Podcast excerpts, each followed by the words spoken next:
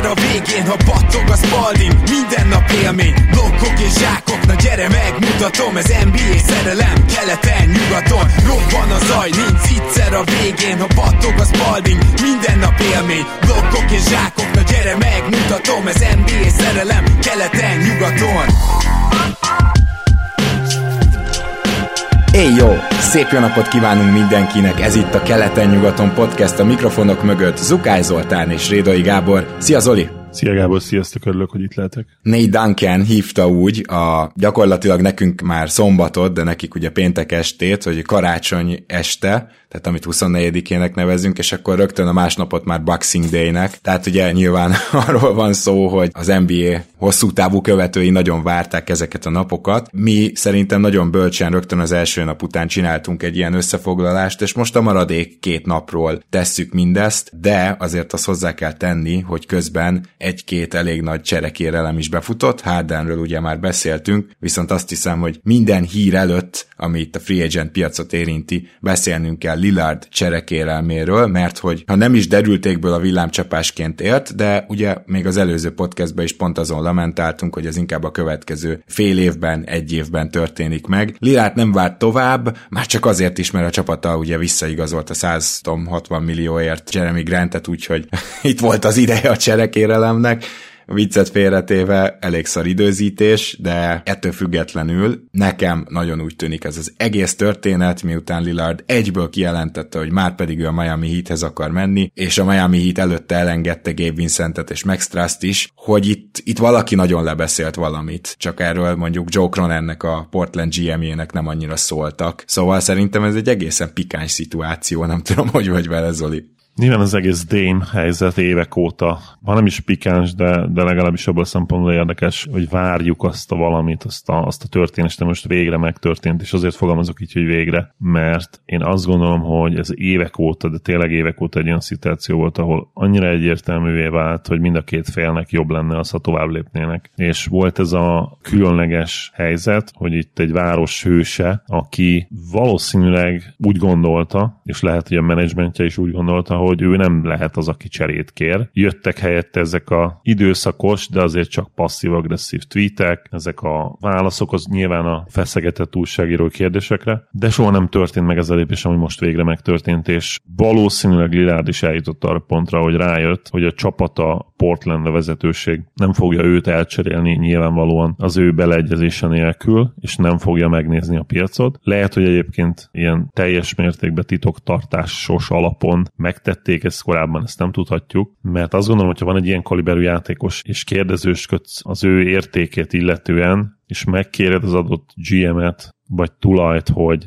figyeljetek, ez tényleg nagyon komoly dolog, most befogjátok a pofátokat, de nagyon csúnyán különben ennek ilyen is olyan következményei lesznek, szerintem erre hallgatnának. És egy ilyen kaliberű sztárnál ez lehet, hogy ténylegesen titokban is maradna, hogyha nincs bevonva túl sok ember, és mondjuk egy ilyen magánbeszélgetés két GM között, vagy akár egy GM és egy tulaj és egy GM között. Szóval ezt el tudom képzelni. Minden esetre, ha innen nézzük, akkor úgymond a Blazers nyert, és Lilárd volt az végül, aki ugye cserét kért, és ennek egyébként már látszanak is a PR hatásai, ha nem is LeBron elhagyja a Cavs először amplitúdójú dolog, de, és még nincsenek mezégetések, azért vannak már vicces Twitter videók, meg, meg vicces tweetek. Azt és gyorsan a... ö, megjegyezhetjük, szerintem, ezek teljesen igazságtalanok Lilárddal szemben, de még egy dologra hagy reagáljak, amit mondtál, mert ugye Elképzelhető, hogy korábban felmérte titokban a piacot a Blazers, de abban szinte biztos vagyok, hogy ők erre most nem készültek. Ugyanis nekem nagyon úgy tűnik, hogy ugye rögtön a legelső nyilatkozattal Joe Cronin be is dobta a busz alá Lilárdot, hogy hát annak ellenére, hogy mi meg akartuk tartani Lilárd cserét kért, tehát ez is egy picit ilyen passzív-agresszív nyilatkozat volt, mert pontosan az a helyzet, amit te leírtál, hogy azért mind a két fél tudta ezt titokban, és igen, a Portland nyert. Szóval ebből egyébként ők speciál jól fognak kijönni, már csak azért is, mert ugye azt kérte folyamatosan, hogy így erősítsék, meg úgy legyen bajnoki cím, de amikor éppen látszott, hogy nem volt az az elmúlt két évben, akkor a Portland hát abszolút pofátlanul elkezdett tankolni. Igen. És lett is belőle ugye két jó pick, az egyik a Scoot Henderson, és hogyha ebbe belegondolsz, akkor azért ez egy olyan üzenet volt kapásból, hogy figyelj, értem, de mi azért újraépülünk, ha nem haragszol. Tehát nyilván volt ebben egy ilyen üzenet, tehát be is biztosították magukat, ez az egyik, amit mondok. A másik része pedig az, hogy amellett, hogy bebiztosították magukat, most még elég nagy csomagot fognak Lillardért kapni, nem olyat, mint a Prime-jában, és nem olyat, mint a hosszabbítás előtt, mert nyilván ez a végén már 60 milliós szerződés, az lejjebb fogja sófolni az árát, de hogy a Portland tökéletesen újjá tudna majd épülni, és mindemellé pedig, ugye ez az én összeesküvés elméletem, hogy Lillard összebeszélt a hittel, de hogy a Portlandet ez nem biztos, hogy érdekli majd. Tehát az a helyzet, hogy itt már olyan hírek szállingoznak, hogy például a New Orleans is érdeklődik. Na most ránéztem, hogy mit tud adni a New Orleans, és agyonverik szinte bármilyen csomagukkal, a, amit a Miami tud adni. Ugye itt gyakorlatilag a Portlandnek egyáltalán nem kötelező Miami-ba cserélni Lillardot, ezt szeretném kihozni az egészből, és nagyon kíváncsi leszek, hogy a Miami híró eltérítésén át tud-e összekaparni akkora eszet halmot, ami saját maguknak úgy nem lenne meg, amivel már megelégszik a Portland, úgyhogy ez ilyen szempontból is izgalmas lesz, és ez egyáltalán nem olyan szép elvállás, mint amit megérdemelt volna ez a kapcsolat.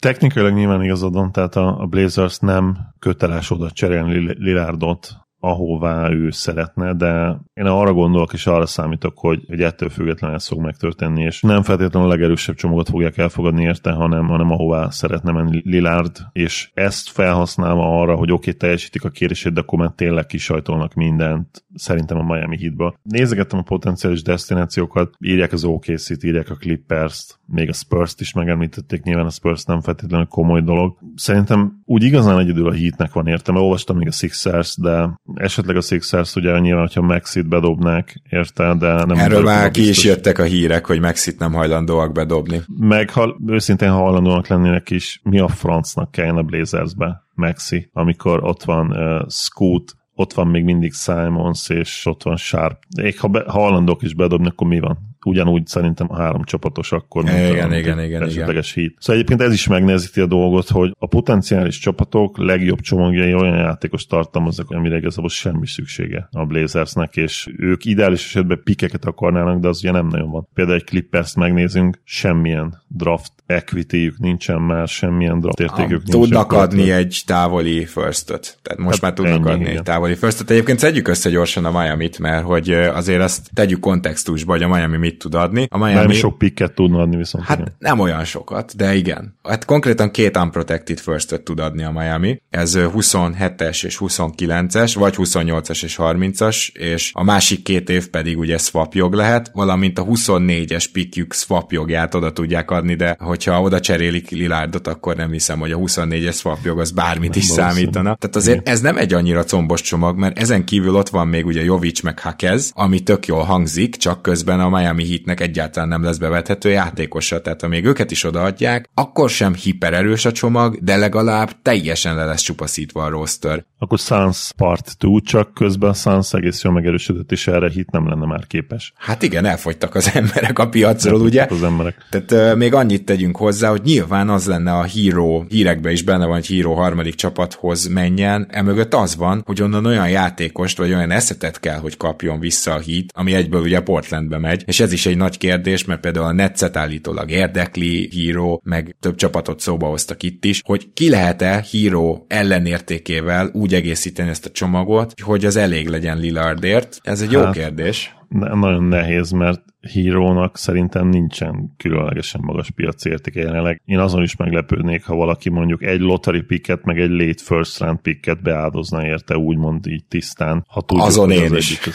igen. Tehát hogy, tehát, hogy ez nem egy komoly érték. Jó játékos író, de nem megközelítőleg sem olyan játékos, mint amit egy normál superstar piaci cserében szokták kapni, de nyilván ezt meg a Blazersnek meg kell emésztenie, hogy ez most nem fog megtörténni. Hát nem, de azért érted, ez az, amit mondtam Lilárd szerződésével kapcsolatban, hogy azért mondjuk ilyen csillagokat is lehozni az égről, ezzel már nem lehet. Nyilván felhívod a Celtics-et Brown miatt tehát nyilvánvaló szerintem, hogy ilyeneket megpróbálsz, de... Zion miatt is felhívhatod Zion miatt is felhívod a, a Pelicans, igen, de az már megint egy határeset, tehát hogy akar-e menni Lillard New Orleansban, és ha abból indulunk ki, hogy szerintem azért az ő kérését teljesíteni kell, hirtelen felindulásomban azt nyilatkoztam, hogy akár no trade close is lehetne, de azért ez ne, nyilván nem igaz, tehát valahol a kettő között, tehát nem is egy akárki kért cserét, és valamilyen szinten meg kell próbálni követni az igényeit, de nyilván azért nem, ez nem fogja elérni azt, hogy teljesen lemegyünk kutyába, mint Billnél, hogy akkor ténylegesen ő választja ki, mert egyszerűen nem. Viszont a piac jelenlegi állapota meg nem ideális a Blazer számára, tehát egyébként Lillard számára sem, tehát normál hát esetben lehetne egy csomó olyan csapat, de legalább három-négy, ahova azt mondod, hogy, hogy a tavalyi szinte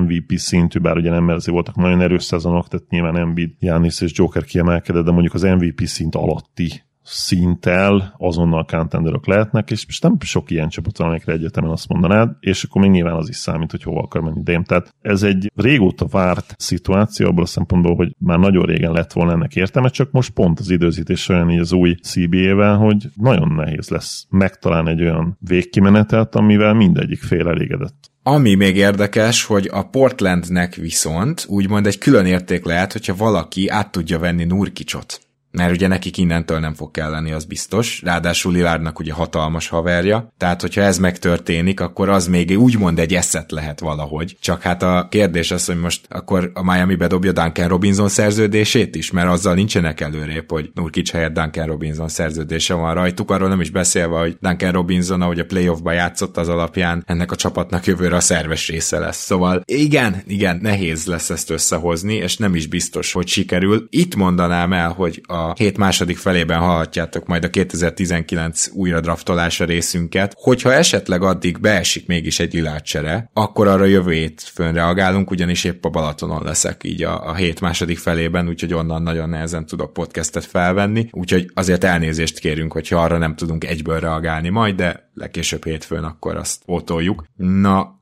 azt hiszem menjünk egy picit tovább, mert történt egy pár olyan igazolás, amit még nem beszéltünk át. Hát talán kezdjük is azzal, hogy Austin Reeves-t a Los Angeles Lakers minden jóslat alatti áron tudta megtartani. Magyarán Austin Reeves nem várta meg, amíg a csapatok elkezdenek a restricted free agentökre koncentrálni. Ugye ezt szerintem az elmúlt években is megfigyelhettük, és most is így van, az első pár napokban a korlátozott szabadügynökök még nem kapnak ajánlatot, csak amikor már a piac úgy áll, hogy na akkor most kinek fogyott el a pénze, kinek van még, és hát ez nyilván egy nagy probléma a rendszerrel, amit egyébként az új CBA sem tud szerintem majd rendesen orvosolni, de ez most csak egy mellékzönge. De ezt az egész folyamatot, hogy valaki 102 milliót beajánljon neki, ezt nem várta meg. Szerintem egyébként azért, mert a Houstonnak ő a B-terve lett volna, hogyha Fanfleetet nem tudják leigazolni, és én nekem meggyőződésem, hogy ezért nem várta meg, mert leigazolták Fanfleetet, és ezzel ott nem lett volna pénz. Minden esetre a Lakers, amit adhatott maxot, azt persze betolta, ez ugye az úgynevezett Arenas Max, ahol két évig csak a mid-level exception keresi, és akkor utána megy fel az összeg, és így aztán összesen négy évre 56 millióért Austin Reeves megtartotta a Lakers, ami tovább növeli a Lakers eddigi fantasztikus off értékelését szerintem. Gondolom Zoli, ebben most egyet fogunk érteni. Igen, a, egyértelműen a Lakers az off-season nyertese, és ez a deal konkrétan annyira jó, hogy bennem azóta teljes mértékben így felcsendült az összeesküvés elmélet hívő, és nem azt mondom, hogy ő asztal alatt kap pénzt, de, de hogy LeBron valamit ígért neki, hogy valami bizniszbe beszállhat, vagy valami lesz később, abban én egészen biztos vagyok. Tehát annyira jó szezonja volt Reevesnek, és annyira egyértelmű volt, hogy kapna valakitől, ha kivárja az ügynökével később egy ennél sokkal nagyobb ajánlatot, hogy egyszerűen nem, tehát évi tizen, mennyi ez, 12? Tehát átlagban egy évi 14, azt hiszem. Évi 14, tehát ennél biztos, hogy sokkal többet kaphatott a piacon, tehát ő egy, ő egy minimum egy 18 milliós, de inkább egy 20-22 milliós játékos lett. Mondom, az összeesküvés elmélet, nem kell komolyan venni, amit mondok itt, de az összeesküvés elmélet hívő azt mondja, bennem élő összeesküvés elmélet hívő, hogy itt LeBron neki ígért valamit, vagy, vagy a clutch társaság, mert nem létezik, hogy valaki ennyire saját maga ellensége legyen, hogy nem kell neki mennyi lenne négy évre. Hát ő 102 Különbség. milliót is ajánlathattak 40 volna, millió tehát, dollár érted, tehát, különbség. Az, az sok.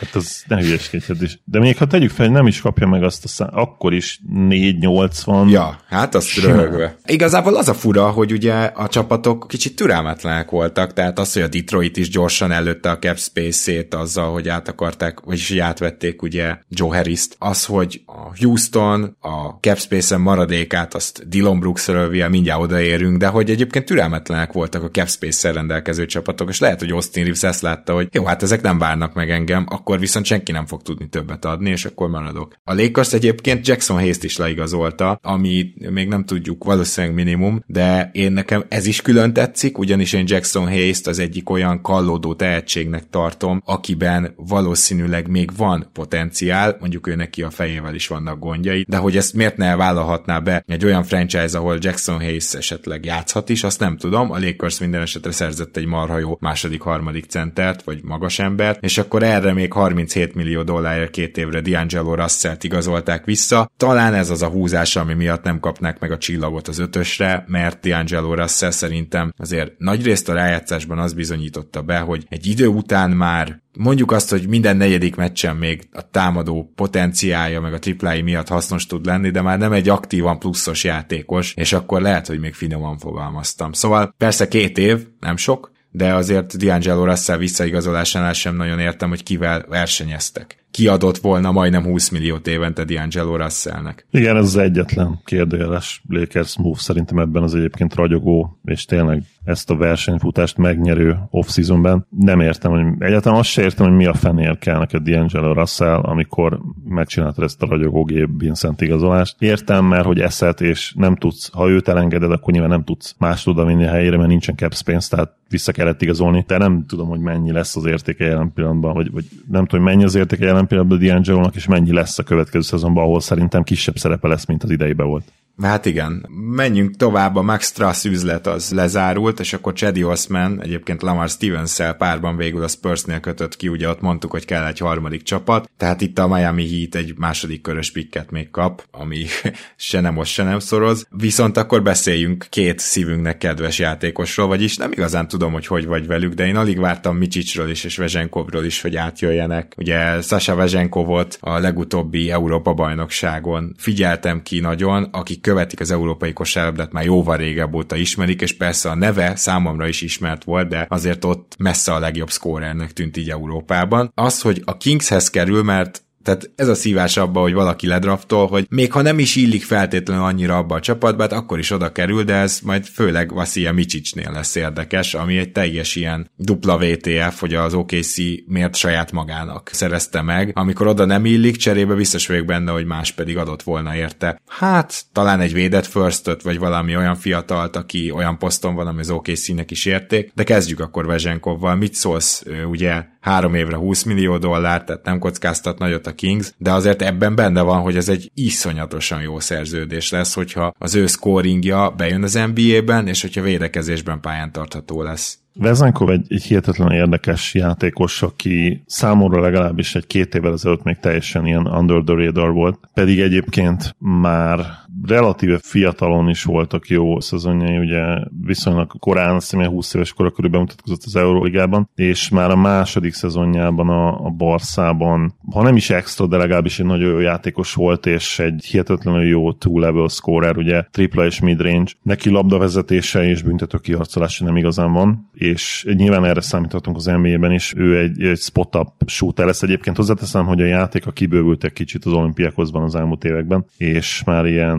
relatíve egyszerűbb playmaking duty is rábíztak. Ebből nyilván semmit nem fog látni a Kingsbe, viszont olyan elképesztően hatékony ez a csávó. Most már, hát szerintem legalább 5 éve. Tehát így, amikor így 22-23 éves korában megtalált valamit, és onnantól kezdve ő egy bőven 60% feletti TS-sel dolgozó scorer. Egy európai Durantről beszélünk gyakorlatilag. Más stílus nyilván kicsit, de abban a képességében, hogy, hogy helyet találjon magának az intelligenciájával elsősorban, és felemelkedjen és dobjon, abban az egyik legjobb a világon jelenleg, kétségem sincs e felől. Tehát, Ö, és egyik... a, bocs, csak hogy ez még tegyük hozzá, hogy irgalmatlan jó cutter ezt uh, olvastam Nagyon róla elemzést, tehát, és ugye ahogy játszik a Kings, azt képzeljük el, hogy abba pont ez kell. Tehát azért a Kings, már sokszor hasonlítottam így, ugye, hogy a Denver és a Golden State játékát ötvözi, és mind a kettőnek az a fő tulajdonsága, hogy az NBA két legtöbb katjával dolgozó gyakorlatilag csapat, úgyhogy ez se lesz egy haszontalan tulajdonság. Igen, viszont az a problémám, hogy szerintem a Kings nem a legjobb fit, ez lesz számítva, ugye, hogy nagyon jó, nagyon jó kától, és tényleg jól bele lehet illeszteni, de a Kingsnek amúgy nem feltétlenül feltétlenül egy Vezenkóvra volt szükség, gondolom ebben egyetértünk. Tehát nekik inkább alapvetően egy sokoldalú wingvédő Így van. kellett volna, hogy jöjjön, és nyilván talent, talent, tehát én nagyon remélem, hogy valahogy meg fogják őt tanulni, használni, és én azt is remélem, hogy Brown igenis egy kicsit kivételez majd Vezenkóval, ugyanis tehát őszintén, tehát, ha most berakod a 27 éves Vezenkóvat ebbe a keretbe, és értem, hogy ezzel kicsit úgymond a kosárlabda szellemiség ellen beszélek, hogy és azt mondják, hogy figyelj, küzd meg a perceidért, az elején nem fogsz kapni semmit, ugyanúgy kezelek, mint egy újoncot, és meglátjuk, hogy tudsz a pályára kerülni. Tehát ha ezért vitte oda a Kings, én nagyon-nagyon csalódott lennék, és nyilván a sérülések is belejátszottak, de kicsit ezt láttuk Fontek Kióval, tavaly legyünk őszinték. Igen, az nagy csalódás volt annyira, hogy én még azt reménykedek, hogy Fontekiót tovább, tehát egy másik csapatnál Abszolút, még szerencsét Én is nagyon szeretném megnézni, csak ilyenkor, amikor egy ilyen 26-27 éves Európában játszó sztár jön az NBA-be, és ott gyakorlatilag úgymond semmibe veszik, és nyilván így nehéz jó teljesítményt is nyújtani. Tehát egy Vezenkovnak szerintem az kell, hogy odaragd igenis a csere PF posztra, egyből, vagy akár a small ball center posztba, és five out, amikor Szabonis ül, és játszon 25 percet az első pillanattól kezdve, és ha nem megy a dobásnak az első két hétbe, akkor nincsen semmi, ugyanúgy 25 percet játszhatod, Slice fenekét leülteted a padra. Csak attól félek, hogy ez nem így lesz, mert ugye a Kings most már durván vinná üzemmódban van, és alapvetően, ha csak a stílus nézed, és csak a needet nézed, akkor Vezenkov egy nagyon jó NBA játékos lehetne, de nem, szerintem nem ebbe a csapatba, tehát ez a problémám alapvetően ezzel az egésszel. Na, mielőtt még Micsicsre átérünk, akkor itt jegyezzük meg azt, hogy Szabonis megkapta a max hosszabbítást, és azért most különösen érdekel a véleményed, mert te vagy szerintem a legnagyobb tisztelője hazánkban Szabonisnak. Nyilván én is jó játékosnak tartom, viszont azt gondolom, hogy amit a playoff előtt mondtam róla, még csak nem is veregethetem meg a vállam, mert én még alulbecsültem azokat a nehézségeket, amikkel a playoffban ő küzdött, tehát még az én negatívabb jóslatom is bőven túlszerénynek bizonyult, és azért akárhonnan nézem, nem tudom, hogy Szabonis, lehet, hogy azt mondták, hogy csak a maxot írom alá, és lehet, hogy úgymond bele volt kényszerítve a Kings abba, hogy így hosszabbítsa őt meg. De az is lehet, hogy várhatott volna egy évet, és megnézi, hogy Szabonis mit kap a piacon. Tehát, hogy ezek mind lehetséges állítások, minden esetre Szabonis volt az egyik legjobb szerződése a ligának, ez a szerződés majd az egyik legrosszabb lehet, és szerintem bár az alapszakaszban Szabonis kiválóan cipelni fogja őket a hátán, és ezért az első években nem hiszem, hogy ezt fel lehet majd róni a Kings Kingsnek, de úgymond a Kings hosszú távú terveit eléggé beárazza, vagy inkább plafont rak rájuk ez a Szabonis szerződés. A Max az egyértelműen túlfizetés, tehát ez nem kérdés szerintem Domásszal kapcsolatban, ő nem, nem egy olyan szupersztár, akivel bajnoki címet nyerhetsz, úgyhogy köré építesz, ezt tudom, teljesen egyértelmű, és bár ugye mondhatod, hogy én vagyok a legnagyobb magyarországi szószóló, én ezzel egyébként nem értek egyet. Én sem állítottam soha, hogy ő, ő, ő championship első számú opció. Viszont én ezzel együtt is úgy gondolom, hogy kicsit túl lett lihegve azt, hogy neki mennyire volt rossz playoffja. Nem volt jó playoffja, de szerintem nem volt nagyon-nagyon rossz. Tehát voltak nagyon rossz meccsei támadásban, de, de alapvetően szerintem nem ő volt az elsődleges oka annak, hogy kikaptak, hanem inkább a inkább szerintem a tapasztalat hiánya egyszerűen, én erre, erre fognám. Azért 10, majdnem 17 pont, 11 lepottanó, 5 assziszt, másfél stíl és egy blokk meccsenként, 50%-kal a mezőnyből, szerintem ez nem volt rossz. Igen, ezzel egyébként egyetértek. Nyilván Szabanisznál az a legnagyobb problémát, hogy az ellenfélnek alapból egy ilyen felrajzolsz egy teljes ilyen haditervet azzal, hogy pályán van. Tehát, hogy az, hogy hogy védekezzenek, az meg Igen, de amúgy szerintem tehát, hogy rossz matchup is volt szerintem a Warriors, tehát nyilván még úgy is, hogy ez a Warriors messze nem volt már a, nem hogy a régi Warriors, de ugye a tavalyi Warriors sem a 22-es. Értem, hogy vannak bizonyos meccsek, amiben nehéz lesz ugye úgy játszatni Szabonis, hogy ne legyél valamilyen hátrányban a pályán, de még mindig úgy érzem, hogy sokkal többet hoz, és ugyanazt mondom itt is, mint Jokicsnál, hogy szerintem Szabonis köré igenis lehetne jó playoff védelmet építeni, de nem ezekkel a játékosokkal. Tehát kb. most a Kings Ez igaz. védő oldalon ott van, mint a Nuggets volt, mielőtt leigazolták Green, Gordont és ledraftolták Brown-t és leigazolták KCP-t. Tehát, hmm. hogy rossz típusú játékosok vannak egyszerűen Szabonis köré. És egyébként Vezenkov ugyanilyen rossz típusú játékos, hogy azt nézed, hogy, hogy playoff matchupban gondolkodsz, és hogyan tudjuk Szaboniszt kimaxolni, mert ő egyébként szerintem egy különleges talentum, nem annyira különleges nyilván, mint Jokic, de mondjuk egy Jokic light, igen, ugyanazokkal igen. a problémákkal, védekezésben, vélt vagy valós problémákkal, de így nem. Tehát úgy, hogy Monk van előtte, úgy, hogy Foxy van előtte, Fox egyébként nem is rossz védő, bár szerintem ebbe a play kifejezetten gyenge védekezett azért is, mert nagyon nagy terheket kellett cipelni a támadó oldalon. Murray, ez a Murray, a tesójánál sokkal kevésbé jó védő. Nem nagyon van. Barnes mondhatod, de Barnes is inkább a Dodó vonalat erősíti Dorian Finney-Smith, hogy egy sokoldalú mindenkin tud egy kicsit védekezni, de nem nevezhetnéd olyan összességében jó védőnek, akit... Mármint jónak igen, csak mondjuk jónak, uh, nem, inkább nem sok, extrának. Inkább úgy mondom, hogy inkább sokoldalú, mint nagyon jó, specifikus meccsapokra. Hát igen, és ugye őt például nem lehet rárakni egyes, kettes, hármas, vagy egyes, kettesre se abszolút nem, tehát azért ő, igen, a, neki az a izé, hogy 3, 4, 5. Igen, tehát ő, ő tud szerintem még rá hogy rakni őt még kettesekre, de, de mondjuk 2, 3, 4, és nyilván a kettesek ellen olyan talán nem fog kinyírni dolog. Igen. De ja, tehát nem egy stopper. Nem, nem, és nem egy ilyen head of the attack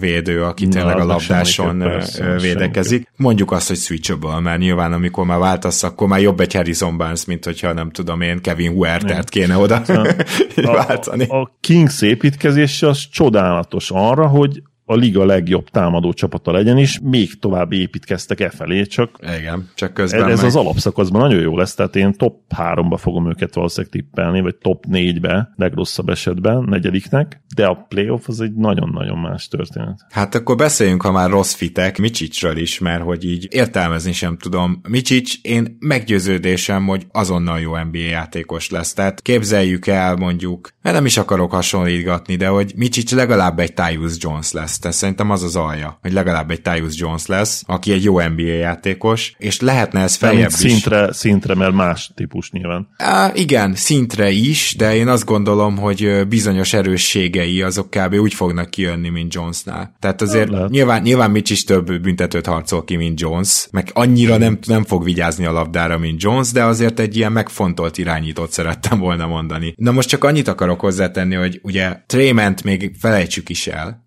Oké, okay, akkor is most draftoltak egy irányítót a tizedik helyen, és ott van Sajgérzs Alexander, és ha egyes kettes posztot ragaszkodunk, akkor ott van Ludort, akinek meg a szerződését ugye tavaly adták meg, tehát nyilvánvaló, hogy itt nincs hely. Akkor most Micsicsit tulajdonképpen be fog jönni a padról 15 percre? Tehát, hogy ezért jön át Európából? Ez egy nagyon jó kérdés. Én amúgy simán látom azt, hogy idővel Micsics lesz a csere irányító, és a csere shooting guard is. Tehát uh-huh. nyilván a Shai Gidi duót nem bontod meg, Dort pedig tök egyértelműen kis csatát fog játszani, mint ahogy most már állandóan kis csatát játszik. Ez mondjuk benne van, igen. Csak az a baj, hogy tudod, itt van még Jalen Williams is, aki ennek szerintem Jalen a plafonja... Williams meg csatár, chat, meg center. Tehát szerintem, hát hogy a tolódás Gidi? megvan. igen, értem. Nem, hát Gidi off-ball, illetve nem is off-ball, mert igazából Shy off-ball, első számú scorer, ugye PG-nek a depth chartok, megnéztem most Shy T-nek irányítónak, de szerintem tök egyértelműen Gidi az irányító. Hát Shy a Superstar 2-es, és mind a kettőjüket váltja adott esetben Micsics. Nyilván most nem egy playoff párharcról beszélek, hanem az alapszakasz mondjuk második feléről, ha addig úgy fel tudják építeni, de itt is egyébként ugyanazok az aggályok felmerülnek bennem, ami felmerült Vezenkóval kapcsolatban, hogy miért és hogyan hoztad oda Micsicset. Tehát ugyanez 27 körül van ő is, ugye?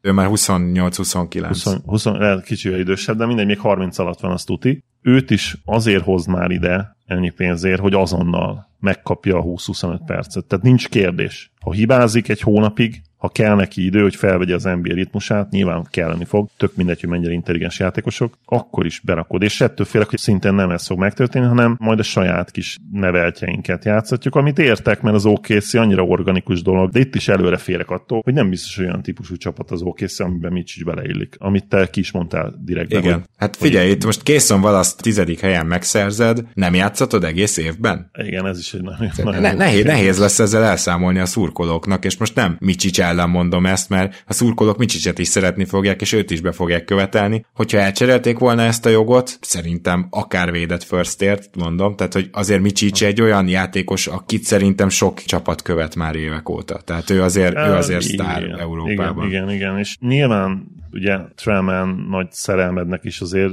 játszani kéne, bár megmondom hogy én, én nem láttam, hogy bármit fejlődött volna a másik nem, évére. Nem, sajnos nem. De, Na jó, de, de... Nem, nem mondasz le róla. Igen, még, tehát, tehát még...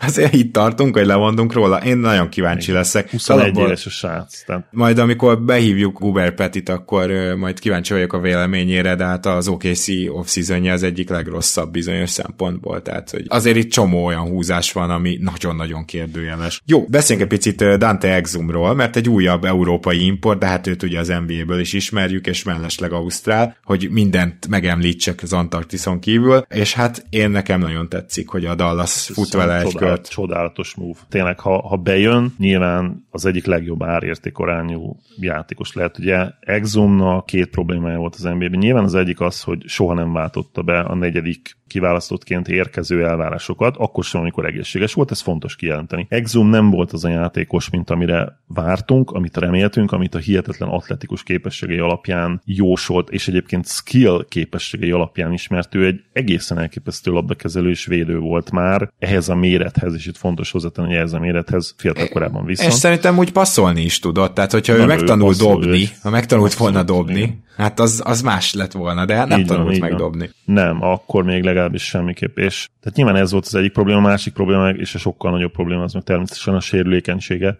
Nagyon-nagyon jó szezont hozott Európában a Partizánban, hihetetlen hatékonyság per 36-ra űr, űrszámok tényleg, főleg, hogyha Európát nézed. És, hogyha beszéltünk arról, hogy Vezenkov mennyire nem élik bele egyébként ebbe a csapatba, és Micsics sem az okc feltétlenül logjamban, és ráadásul nem is vagyunk biztosak abban, hogy az edző hogyan áll majd hozzájuk, mint európai sztárokhoz. Itt ő abszolút exum hiányposztra érkezik, de teljesen is. Annyira nagy szüksége van arra a Mavsnek, amit ő tud potenciálisan nyújtani 20 percbe vagy 22 percbe, hogy ez egy álom fit ahhoz képest. Nyilván exum nem olyan játékos, mint ezek a srácok, de mégse lepne meg, hogyha NBA hatékonyságban minden faktort belevéve, ő lenne a három közül a legjobb jövőre az Európából érkező relatíve nagy nevek közül, mert sokkal jobb a fit, és sokkal természetesebb a szerep neki, amiben bele kéne simulnia. Gyakorlatilag, amivel a Dallas próbálkozott Nili Kinával az elmúlt években, azt a szerepkört kellene Exumnak hoznia. És sokkal alkalmasabb rá az a helyzet abszolút. Akkor viszont beszéljünk egy nagyon picit, induljunk el szerintem onnan, hogy Brook Lopez megtartotta a Bucks 48 millió dollár két évre, tehát ez nem volt olcsó, és hogy miért... Nagyon meglepődtem az összegen. De hogy, hogy erre van egy nagyon jó elmélete Nate Duncannek, és itt el fogunk jutni, akkor Dylan Brooks igazolásig, tehát együtt kell kezelni a kettőt. Az elmélet úgy szól, hogy a Houston első körben Brook Lopez-t akarta, Dylan Brooks azért kapott ilyen rohadt sok pénzt, mert megmondták neki, hogy azt a pénzt, amit Brook Lopeznek beajánlanak, azt akkor ő megkapja, csak várjon. Dylan Brooks pedig azt mondta, hogy jó, hátradőlök, várok, és ezért aztán rohadrágán tudta csak megtartani a Bucks, tehát itt egy valós zsarolás volt a Houstonnal, nem olyan, mint Hardené, és amikor ez megtörtént, akkor Dylan Brooksnak megjött a karácsonyi ajándék, és 4 év 80 millió. Mind a kettő összoly hozzá, Zoli, de én szerintem ez egy tökéletes elmélet, tehát odáig mennék, hogy ez több, mint összeesküvés elmélet, szerintem valószínű, hogy így történt. Hú, ennek nagyon sok értelme van tényleg, tehát ha megpróbáljuk levezetni így okoskodva, akkor ez, ez egy rohadt jó elmélet, és nyilvánvalóan egy olyan elmélet, amivel én saját kútfőben nem tudtam volna jelentkezni, bár azt mondjuk végképp nem értem, de ugye láttuk, hogy ez a piac ezek szerint, mert tényleg megkapta az évi 20 milliót, hogy Brooks mi a fenér ennyit azok után, amit ő csinált magával, és a válasz persze az, hogy rohadt jó méret, rohadt jó védő, és ennyi. És a Rakitzben meg, ha beszéltünk arról, hogy a Kingsbe ilyen típusú játékos kéne, na hát akkor Rakitzra ez ugyanúgy igaz, hanem hatványozottabban. De azért csak beszéljünk egy picit arról, hogy milyen elképesztő logjam lesz a Rakicnél is, tehát hogy itt azért Igen. olyan játékosok, lehet, hogy Whitmore alig játszik például, csak hogy egy példát mondjak. Igen, a Rakic hirtelen olyan mélységgel rendelkezik, hogy én abban sem vagyok feltétlenül biztos, hogy Kevin Porter Jr., aki tavaly 30 percet játszott így hasraütésre, hogy egyáltalán ott lesz-e majd végül a szezon végén a rotáció, mert ha nagyon jól teljesít a Rockets, akkor szerintem az például olyan úton módon fogják elérni ezt a szintet, hogy Kevin Porter Jr. kiszorul a francba a rotációból. Émen Thompson nyilván berakod a kezdőbe, nyilván Freddy megy a kezdőbe, nyilván Jabari Smith és Szengőnt nem veszed ki, tehát akkor ugye... Akkor Brooks uh, tehát a padról jön, mert Jalen Green... Brooks a padról jön abszolút, hát. igen. Jalen Green szintén nem veszed ki, 20 milliós padjátékos, nyilván azért 30 percet fog játszani. És ne felejtsük el, hogy a Rockets viszont nem jelentkezik majd olyan problémákkal, hogy a esetleg olyan fiataljai, akik az elmúlt években nem kaptak elég lehetőséget, azok most már végképp nem játszanak, ugyanis az összeset elcserélte.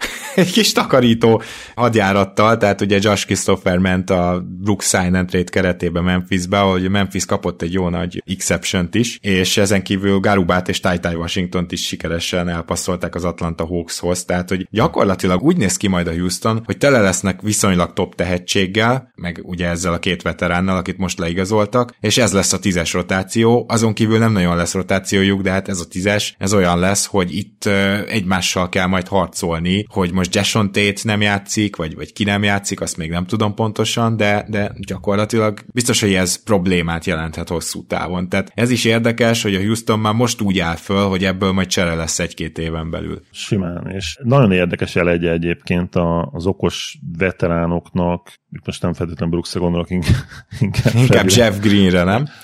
Jeff Greenre, igen. igen. De egyébként hozzáteszem, a pályán egyébként Dylan Brooks kifejezetten okos játékos. Védekezésben, tehát ott is felfelemás, mert ugye nagyon hülye dobásokat vállal el, de, de védekezésben nem nagyon hibázik, és nagyon jól használja a méreteit. Relatíve jó lábsebessége. Szóval nyilván nagyon kell az, amit ő tud nyújtani. Jabari Smith mellé, nyilván nagyon kell Sengun mellé. De igazából Green mellé is, mert ugye Brooks képes lett arra is, hogy Green tőle elveszi a nehéz meccsapot az alsó poszton is. Tehát Brooks szerintem legit 2-4 védő, nem? Hát akár 2-5, sőt egy Hát kettő. gondoljunk bele, hogy Steph Curry nő mekkora munkát tud végezni. az egyik legjobb Curry védő. Így van. Szóval gyakorlatilag 1-től 5 igen, vagy 1-től 4-ig mindenképp. Nyilván egy Jokicra nem rakod rá, vagy egy Embiidre. Yep. Én még mindig, mint játékos és mint mentálisan stabil játékos, én nem hiszek benne, de, de ha már beszélgettünk arról, hogy rossz fit, nem rossz fit, ő ragyogó fit egyébként a Rakizben. Igen, itt én a logjamért aggódok csak. Bocs, igen, egy probléma, hogy a floor spacingbe szerintem a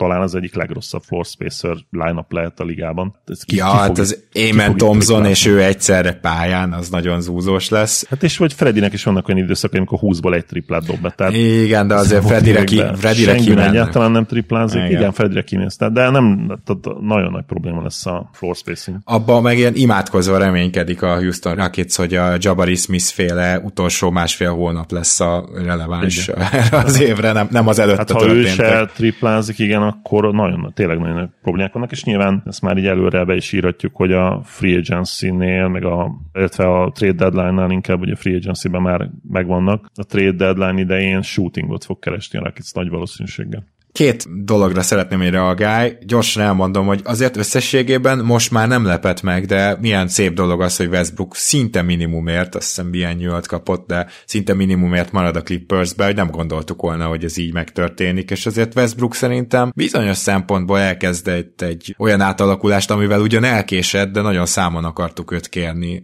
és most képes szerepet váltani, és képes egy jó veterán lenni. Egyébként őt azért mindenki szereti, aki vele játszott, nem feltétlenül feltétlenül a pályán, hanem úgy, mint vezérként sokan nyilatkozták róla, hogy pusolta őket, hogy minél jobb teljesítményre sarkalta őket. Úgyhogy ez az egyik, amit akartam mondani, a másik pedig, hogy mekkora húzás, ez Zobi Toppint ugye eltakarította a New York, és hogy az Indiánába milyen tökéletesen illeszkedik Miles Turner mellé, hogyha van Obi Toppinnak egyetlen egy szituáció az egész NBA-be, ahol még a benne szúnyadozó, ha nem is sztárt, de tényleg jó játékost előhozhatja, az tényleg az Indiána. Tehát, hogy itt a Igen. mind a két oldalról szerintem szerintem fantasztikus. Na most a Real gm azt olvastam, hogy a Halliburton-Obi duó lesz az új Nash Amere pick and roll úgyhogy itt hallottad először tőlem. Viszont, a, bocs, viszont, viszont először engem hallottatok Halliburton-t is Nashhez hasonlítani, és Obi Toppint is Emery Stadimájörhez, úgyhogy körbeértünk. Így, így, így, van, így van, így van. Amúgy figyelj, egy uh, ilyen nagyon szegény ember Nash Emery duója lehet simán, és lehet, hogy egyébként ez nem is fair annyira Halliburton szemben, mert Halliburtonből végül is lehet talán egyszer,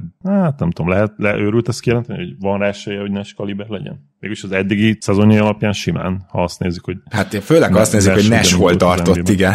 Tehát, igen. hogy ilyenkor... Vagy ja. nem fair nyilván, igen. Az Nash az egyik legkülönlegesebb későn érő típusú NBA játékos a ligában, sőt a legkülönlegesebb szerintem, tehát gyakorlatilag precedens nélkül, amit ő csinált. Minden esetre teljesen egyetértek, tehát és nagyon tetszik az, hogy nyilván nem is nagyon volt választás, tehát ha Veszi azt mondta volna, hogy 40 millió, akkor azt mondták volna neki, hogy sok sikert Kínába, barátom. Tehát nem beáraszt a piac, meg az elmúlt évek beáraszták őt, és az viszont meglepő számomra is, hogy ezt elfogadta relatíve dúzogás nélkül. Nem úgy, mint egy Ázia Thomas, aki sose volt ilyen játékos, de igaz, őt teljesen ki is túrták az embert, nem kitúrták igazából, mert egyszerűen a modern NBA beárasztott, tehát a modern NBA piacon egyszerűen nem volt helye, nem lehetett a, helye. A sérülése után. Ezt azért az igazságosság kedvéért tegyük hozzá. Igen, de én hozzáteszem, hogyha nem sérül, meg szerintem akkor se lenne már az NBA-ben. Lehet, vagy csereirányítóként vagy, lenne, vagy, tudod? Hát, tehát... vagy teljesen third string, és nem nagy pénzére, veterán minimum játékos lenne ma mindenképp, akkor is, hogyha vasember szerintem. Igen, itt azért neki nagyon-nagyon hiányzott, de ne is menjünk ebbe bele, de nagyon-nagyon hiányzott az a, az a súlypont emelkedés, amit elvesztett a sérülésével, mert az Igen. volt az egyetlen, ami miatt az NBA-ben nem volt hátrányban. Volt rengeteg kisebb szerződés, amiket kiemelnék, mert most mindegyiken nem menjünk már végig, úgyis a csapatoknál egyenként venni fogjuk őket. A Toronto Raptors Jalen McDaniels-t igazolta le, és Dennis Schrödert. Én nem tudom, hogy hova lehet még rontani a Raptorsnak a free agent szezonját, ez már tényleg a csillagos egyes kategória lassan, de szóval az a helyzet, hogy Dennis Schröder egy marha jó játékos volt ebbe a playoffba, ezt már mondtam korábban is, csak éppen nem illik a Raptorsba. Jalen McDaniels a 13. 6-9 magas wing, aki nem tud elég jól dobni, tehát hogy tényleg nem, nem jutok szóhoz. Amit még talán így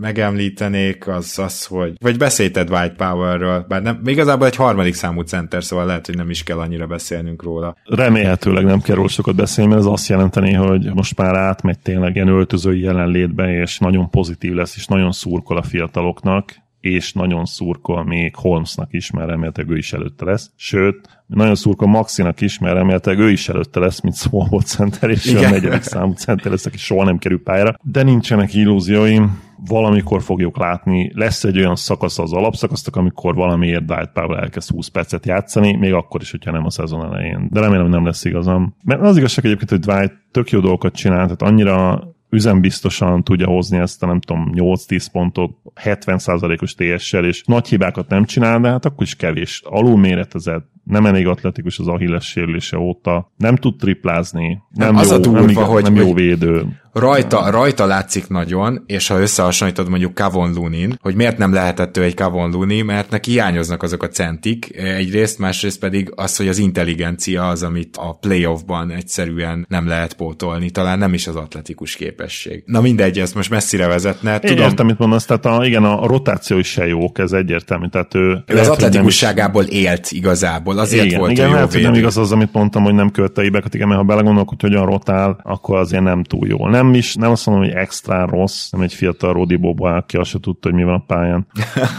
Más-más poszt mondjuk, de igen, minden esetre nem szabadna nagyon pályára kerülni egy, egy ideális világban. És a Raptors és Schröder tényleg a megfelelő játékos a rossz csapatban, és a Raptors semmije, mert ezt nem lehet rebuildnek sem hívni, nem lehet Ritulnak se, se nagyon. Ritulnak sem lehet hívni, tehát a Raptors semmije nekem személy szerint. Nagyon nagy csalódás, ezt az irány nélküliséget utálom. Úgy gondolom, hogy meg is van az a tehetség, akit nagy ismétlés számban, nagy volumenben nyomatni kéne szezonokon keresztül. Igen, tehát legalább ki kéne próbálni, hogy milyen egy Igen. egész olyan szezon, amikor Scotty Barnes köré. És érted, még mindig lehet az, hogy hát nem elég jó, de így, így tud fejlődni, hát ez, így lesz valamire így jó. Van, tehát, így van, így van, így van. Na, két emberről nem beszéltünk még. A Suns tovább folytatta a csillagos ötös nyarát, és Eric Gordont valahogy meg tudták szerezni. Ez két évre 6 millió dollár, mert Gordon olyan régóta van már a ligában, hogy tudjátok, a veterán minimum, kedves hallgatók, vagy lehet nem tudjátok, de ez folyamatosan nő, ahogy minél több évet töltesz el, szóval, hogy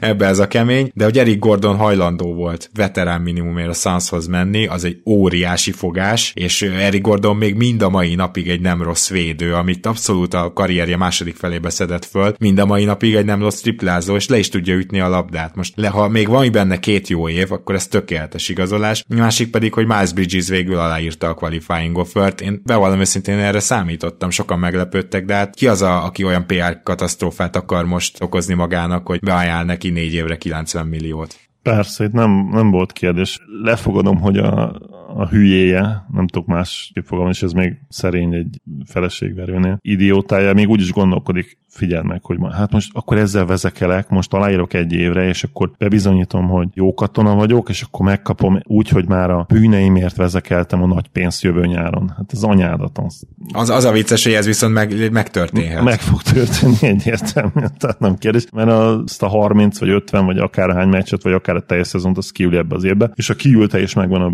büntetés, akkor úgyis valaki le fog igazolni, mert bár nem tudom, most azt akartam mondani, hogy mert az NBA rosszabb ebből a szempontból, mint az NFL, de pont, hogy az NFL rosszabb ebből a szempontból, és ott a feleségverőnek nem volt visszaút a ligában, amit a szemben neve, bocs, futó csáva, aki a liftbe kiütötte a feleséget, az kihúzta Tudom, utána, igen. egy Tudom, hogy kiről van szó, nekem se jut eszembe, most azt nem nézzük Rice, meg. talán Rice volt a neve, és hogy neki nem volt visszaút, tehát, de mondjuk már az, hogy a Hornets hajlandó adni neki a qualifying offert, és hajlandó berakni a keretbe, az is szerintem azt mutatja, hogy az NBA-ben számára lesz visszaút. Lehet, hogy az se árt, hogy fiatal vagy, és lehet, sőt, ebben biztos vagyok, hogy ez a sztori nem ennyire egyoldalú. Ez most abszolút csak összeesküvés elmélet, vagy inkább mondjuk úgy, hogy mm, gondolkodás a részemről, mert az NBA is megvizsgálta a szitút, és a Hornets is külön, és úgymond csak 30 meccset kapott. Tehát ezen érdemes elgondolkozni. Lehet, hogy itt arról volt szó, hogy ez a két ember ez verekedett egymással, csak az egyik sokkal igen, erősebb volt, mint a másik. lehet, igen, és akkor a, nyilván, hát,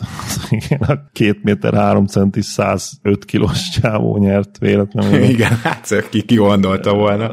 Ja, nem vicces ez, nem akarunk viccet csinálni Persze. ebből, tehát elnézést kérünk mindenkitől, akinek ismerőse átesett már ugye családon belüli bántalmazáson, vagy akármilyen bántalmazáson, nyilván ez egy szörnyű dolog.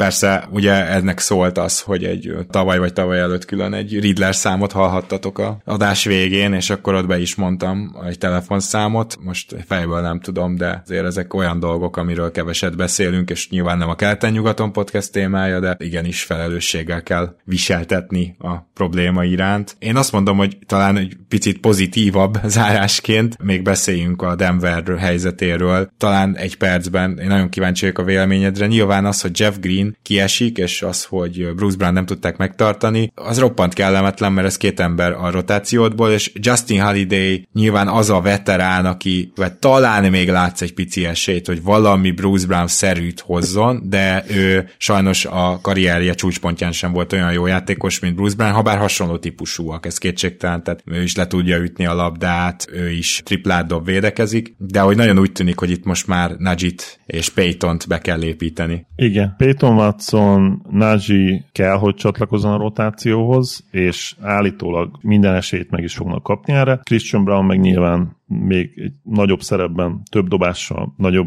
felelőssége védekezésben. Ha ezek bejönnek, akkor nyilván tök jó. Szerintem Strother is fog játék lehetőséget kapni, meg nyilván Reggie Jackson is fog játszani, vagy Reggie Jackson, vagy is Smith az alapszakaszban, szerintem egy 15-18 perces játékosok lesznek. Azt se lepne meg, hogy az egyikük 18 perces, a másik mondjuk ilyen 10-12 perces játékos, mert Murray-t is tuti, hogy szét fogják pihentetni az alapszakaszban, és szerintem azt se lepne meg, hogyha ilyen 30 percet játszana. Ez furán hangzik, de amikor nyersz egy bajnoki címet, akkor utána tudod azt, hogy akkor ezt igenis kimaxolod, és ez a 32,8 perc, amit tavaly a pályán töltött az alapszakaszban, szerintem ez le fog menni 30 konkrétan, vagy maximum marad ennyi. És Jokic is kevesebbet fog szerintem játszani az alapszakaszban, mint tavaly. Az ő játékperc is azt hiszem, 34 körülre ment, mert ez rohadt nagy előny, hogy ez a duo 40 percet tud játszani a play és nekik teljesen frissnek kell lenni, és a Nuggets le fogja tolni azt, hogy elsők, vagy mondjuk harmadikak az alapszakadban, vagy akár negyedikek, és igen, fogja használni szerintem ezeket a fiatalokat, ott lesz az esély, ott lesz a lehetőség, és nagyon remélem, hogy élni tudnak vele. watson én nagyon nagy tehetségnek tartom. Stradernek szerintem meg lehet a szerepe, hogyha az a shooting, amit mutatott az értemen, az legit. Najee pedig kifejezetten jó dolgokat mutatott már az NBA-ben, amikor éppen megkapta a lehetőséget. Benne is szerintem van komoly potenciál. Ha megnézed a statisztikáit, akkor az első két évben, bár nagyon kicsi minta, de rohadt jól is triplázott, és meglátjuk, hogy most egy ilyen 20 perces szerepet be tudja tölteni. Tavaly ugye 13 percet játszott az alapszakaszban, de nem játszott egy csomó meccsen, tehát idén azt várom, hogy ő is ilyen 18-20 percet az alapszakaszban. Ilyen 6-7 pontos átlag, nyilván lepottanozásban nem lesz nagy eresztés, mert neki nem ez az erőssége, de egy kis floor spacing, egy kis atletikusság, blokk játék, a gyűrűvédése nem olyan rossz a méreteihez képest, úgyhogy ja, nem reménytelen, nyilván nem néz ki jól, tehát jó lenne a padra egy olyan játékos elnézést, aki sokoldalú és egy veterán típusú, de hát nem volt egyszerűen pénz rá, és nem úgy jött ki most, hogy nagyon jó veterán minimumos igazolások lettek volna. Ugye Chris Paul lehetett volna az egyik ilyen, de csere lett végül belőle.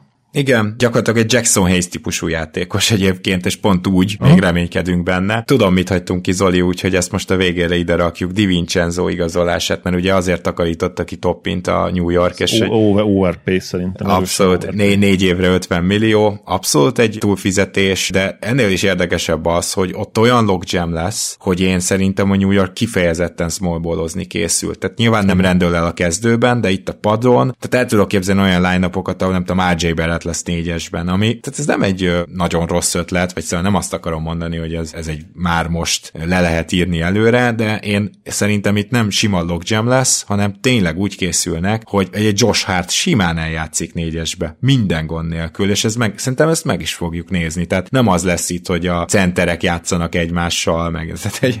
Hát, úgy, úgy értetted, hogy nem rendről a kezdőben, hogy fog mellette kezdeni egy center, csak kisebb szerepe lesz, és aztán nagyobb szerepet kap az ötös line Vagyis a igen, igen, igen, tehát gyakorlatilag ja. így értem, hogy amikor éppen a kezdő, akkor igen, igen, igen, igen, igen. Ja, ja, ah, ja, abszolút látom magam előtt, igen. Sims érdekes játékos, de ilyen jó melós. Mai NBA-ben nem látok hosszú távú potenciált benne gyakorlatilag dobás nélkül. Hát igen, szóval ha Kenneth Farid nincs benne a ligában, akkor Sims tényleg csak cserecenter lehet. Így lehet összefoglalni, maximum, mert maximum. ugyanaz a játékos, kicsit rosszabb kiadásban. De azért szeretem Sims, tehát tökre, ő ha, olyan, akit, akit Chiefs, Chiefs ha a csapatodban igen. van. Például meg, a Dallasba tök jó lenne, ha már itt tartunk. Tehát, hogy így. Igen, hát, hogy, hát ilyen kisebb, igen, mondjuk egy Powell helyett meg. Powell helyett, pontosan, pontosan. Na jó van, akkor én azt hiszem, hogy végigértünk, és kedves hallgatók, minden másra reagálunk majd a csapatokat végigvéve, kivéve természetesen, hogyha beesik a Lillard és Harden csere, amiről beszéltünk is, hogy az a szerény véleményem, hogy a Harden csere csak a Lillard csere után történik majd meg, mert a csapatok várnak rá, hogy Lillard akkor hova megy, és akkor aki esetleg rápályázott, az utána Hardenre pályázik. Úgyhogy valószínűleg ez a két dolog ez egymást követi majd, de hogyha meg nem, akkor is arra természetesen reagálunk, és akkor ezen a héten még hallhatjátok a 2019 újra draftolása adásunkat, amiben ugye kicsúsz csúsztunk egy picit, az előző szezon végére időzítettük, de annyi baj legyen, ez így is érdekes lesz szerintem, és remélem, hogy a mai adást is így hallgattátok, hogy érdekes volt. Zoli, nagyon szépen köszönöm, hogy ma is velem tartottál. Örülök, hogy itt lettem. Szia Gábor, sziasztok! Kedves hallgatók, ti pedig tartsatok velünk tehát a következőkben is. Ismeritek a nyári menetrendünket, nálunk mindenki sorra kerül, és hát lesz itt egy VB is, úgyhogy bőven lesz miért követni nyáron is a Keleten-nyugaton podcastet. Minden jót nektek, sziasztok!